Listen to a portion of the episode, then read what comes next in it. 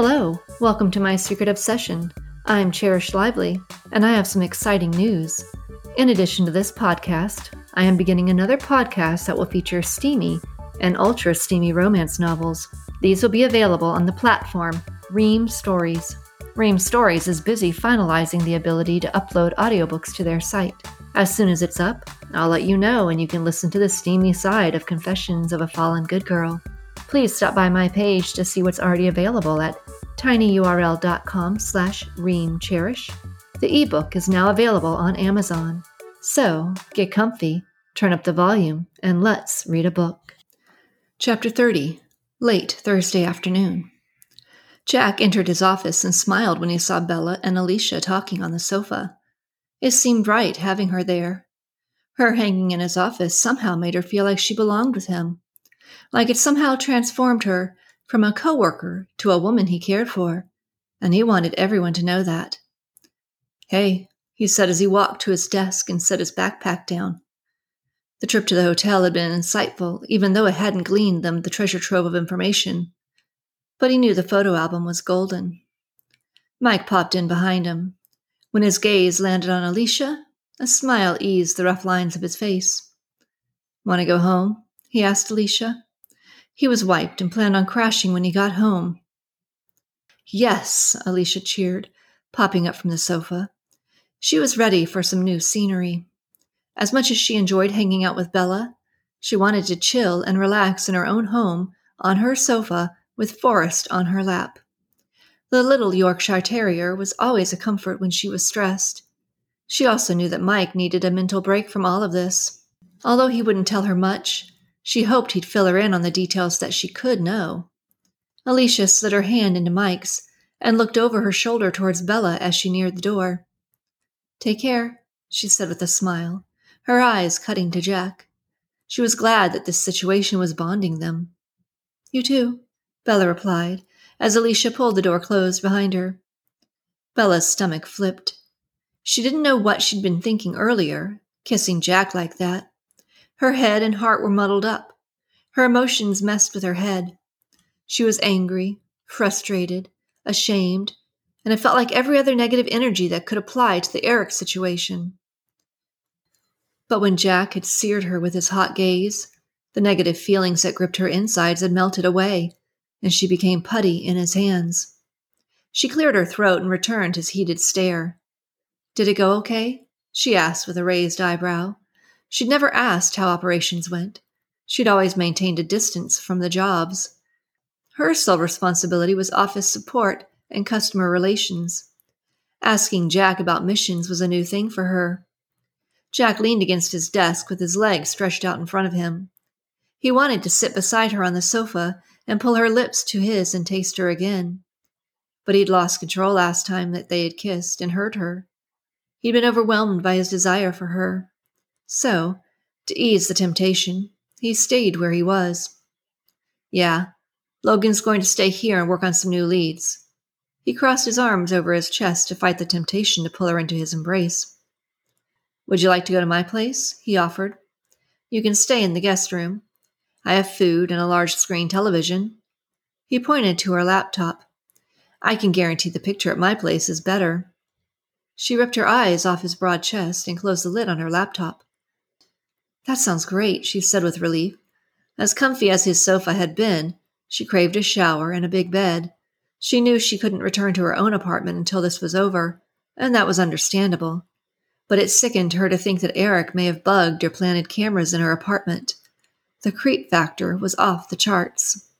They walked in comfortable silence to Jack's truck and made the short drive to Holy Smokes Barbecue to pick up the takeout. It was a little early for dinner, but with the threat induced all nighter, their schedule was all messed up. And perhaps it was the exhaustion that caused Jack to miss the tail that followed them as they drove through town.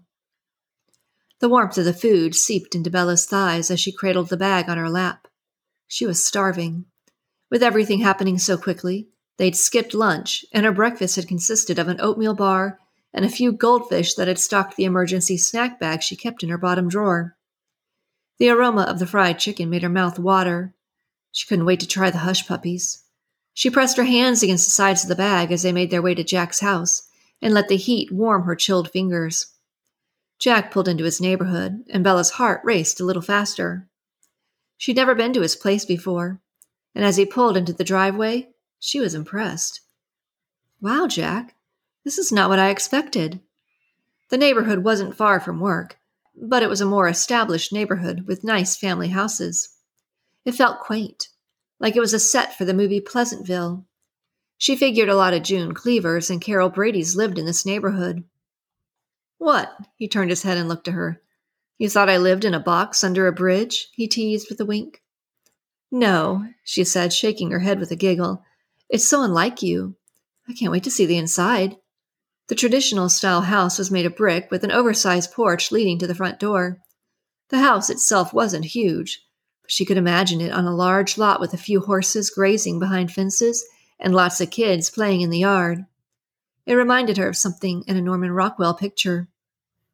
The flower beds that lined the house were filled with mature bushes and shrubs. She imagined that the beds would burst with color during the spring and summer. Jack eased the truck into the garage and cut the engine. He draped a wrist over the steering wheel and faced her.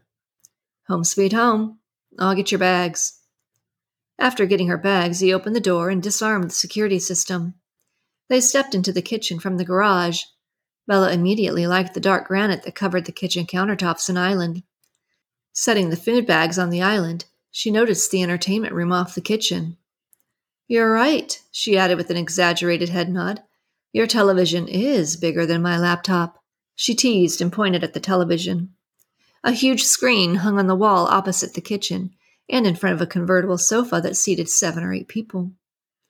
Curious, she walked down the little hallway and the rest of the first floor, opening to an office that overlooked the front yard and a large room that could be the dining room and formal living room. The dining room was connected to the kitchen, and the living room looked out at the front yard. The large space was empty. Not a piece of furniture filled the area, not even a rug to soften the wood floors. She looked over her shoulder at Jack. So, she dragged out the word, I'm guessing you don't host very many family holidays. She teased with a smile.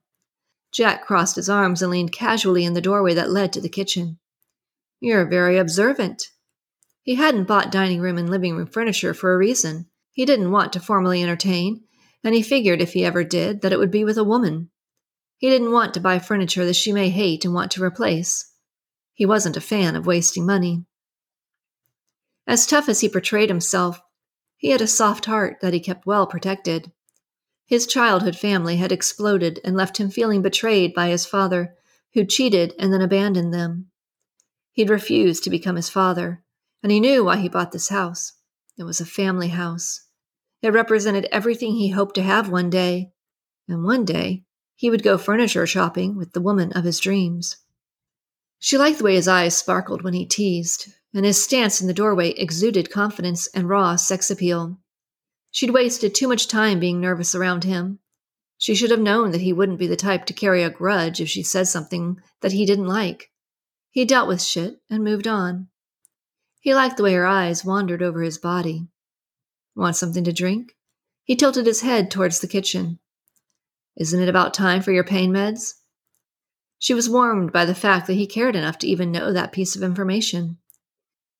She'd started writing down what she took and when so she wouldn't get confused. He must have seen the chart on his desk at work.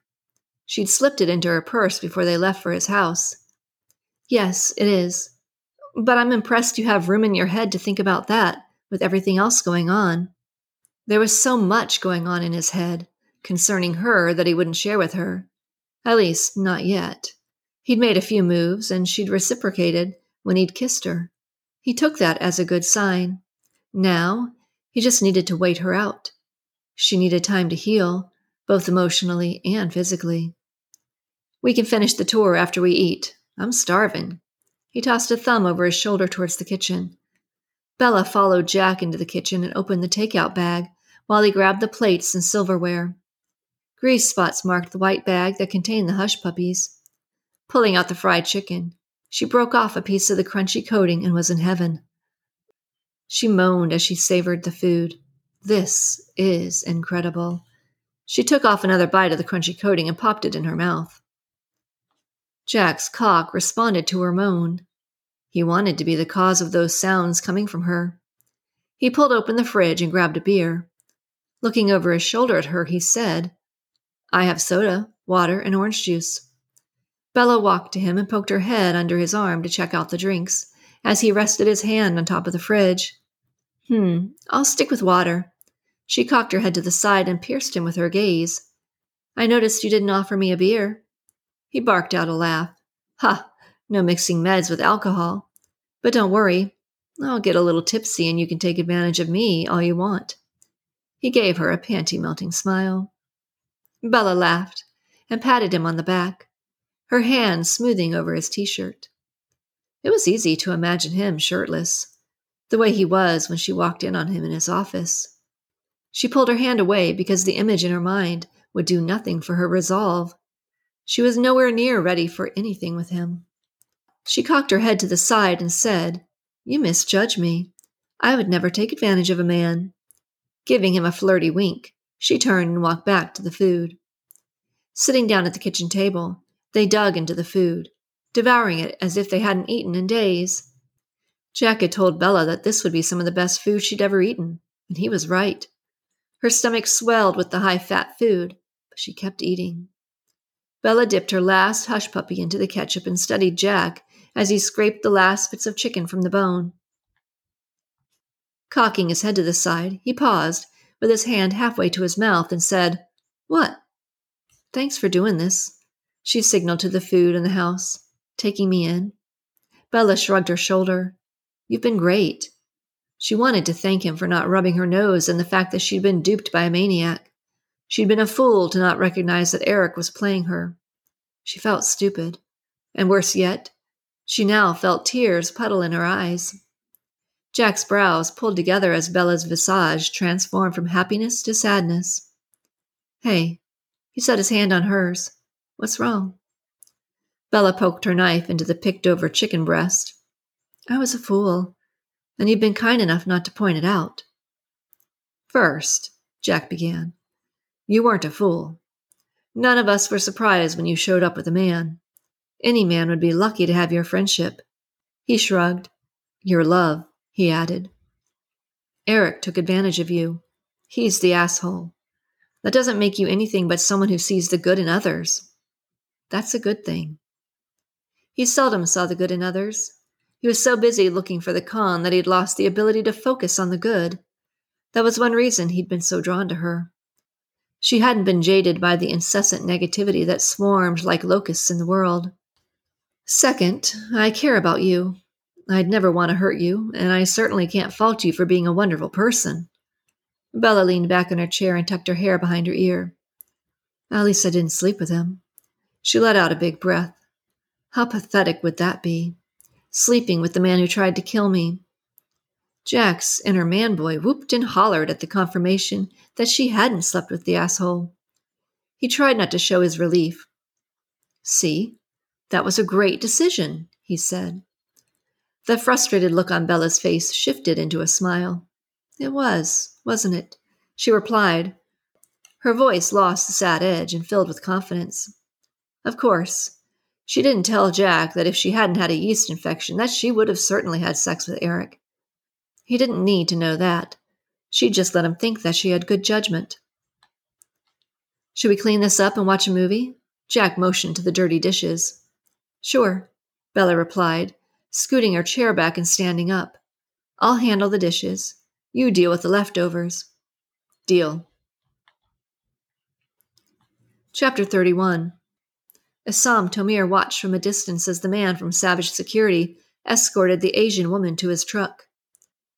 Assam flipped through the dossier on the men and realized that the man was Jack Black, a seasoned warrior, and the woman was Bella Chan, a civilian with no trained self defense skills.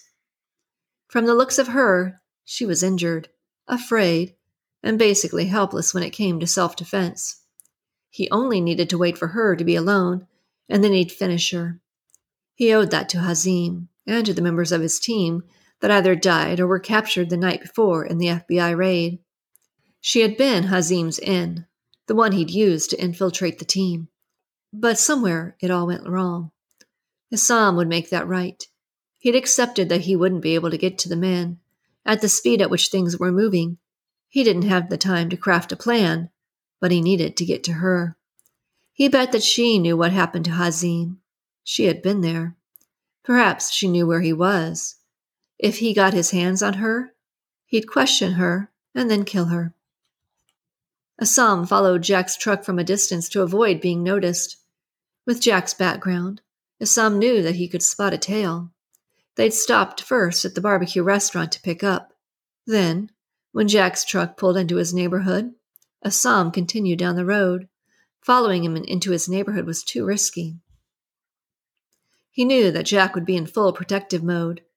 The man lived, breathed, and ate protection, but so did Assam. He had used his position to his advantage. For now, Assam would return to work to get his laptop and see what else he could learn. He needed to know how much time he had before everything hit the fan. Chapter 32 Logan stared at the picture of the three women in Aditya's little photo book.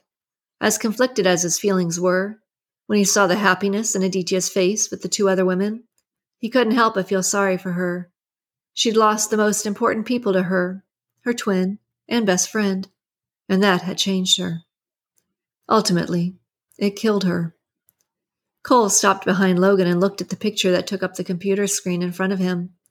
He recognized Aditya and her sister, but he didn't know who the third one was. Jabbing his finger at the image, he asked, Do you know who's in the middle? Logan nodded his head. Yes. I got a match through the facial recognition program. That picture filled in some blanks that had been eluding them. Her name is Priya Kapoor. She's dead. Logan took his eyes off the raven haired beauty with the big brown eyes and faced Cole. You'll never guess who her father is. This picture connected dots, but it also raised lots of questions. Cole crossed his arms over his chest and glanced at Logan, and then returned his focus to the picture. The three women were beautifully radiant and exuded happiness in the picture. It was eerie to look at them and know that the trio was dead. Who? Dr. Sai Kapoor. Cole's eyebrows scrunched together as he went through his mental Rolodex for the name. It didn't ring any bells. Should I know that name? Logan opened another screen of the computer and an article about Dr. Sai Kapoor filled the screen. He's not a medical doctor. He has a PhD in nanotechnology, and he's a bigwig from Nanogen. Their headquarters is in North Carolina's Research Triangle Park. Nanogen's research and development is cutting edge. They're also the leader in the nanotechnology field. They have several contracts for government jobs. That was why there was no information on that kind of technology in the scientific or engineering magazines. The technology was top secret. Cole nodded his head as he thought this new information through. You're thinking he's the one who gave Aditya the bug? That made sense. She got that incredible piece of technology from someone. It wasn't on the open market yet. Book a flight to Raleigh and talk to Dr. Kapoor. Cole considered for a moment letting Logan go by himself, but there were too many unknowns. Was Dr. Kapoor working with a foreign government? He wasn't willing to lose a friend. Take Ryan with you. You can be the good cop, he can be the bad cop. Logan nodded in agreement. Okay, I'll get on it. Cole walked away, and Logan went to the airline site and booked the flights for Ryan and himself. He couldn't wait to talk to Dr. Kapoor. Thank you for sharing your time with me. I hope you enjoyed these chapters. New episodes drop on Tuesdays and Fridays. To keep up with the various novels and authors that we will feature, you can follow My Secret Obsession on Facebook, Instagram, and X at Cherish Lively, or visit the website at tinyurl.com slash cherishlively. Goodbye.